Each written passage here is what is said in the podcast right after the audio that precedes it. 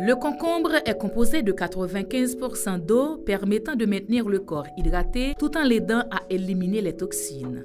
Il contient la plupart des vitamines dont le corps a besoin quotidiennement. N'oubliez pas de laisser la peau car c'est elle qui contient une forte quantité de vitamine C, environ 10% de l'apport journalier recommandé. Si vous n'aimez pas manger la peau du concombre, vous pouvez l'utiliser comme l'aloe vera pour soulager les irritations cutanées et les coups de soleil. Une tranche sur des yeux gonflés et ses propriétés anti-inflammatoires contribueront à réduire les poches. Une tranche de concombre pressée sur votre palais à l'aide de votre langue pendant 30 secondes élimineront les bactéries responsables de la mauvaise haleine dans votre bouche grâce à ces éléments phytochimiques.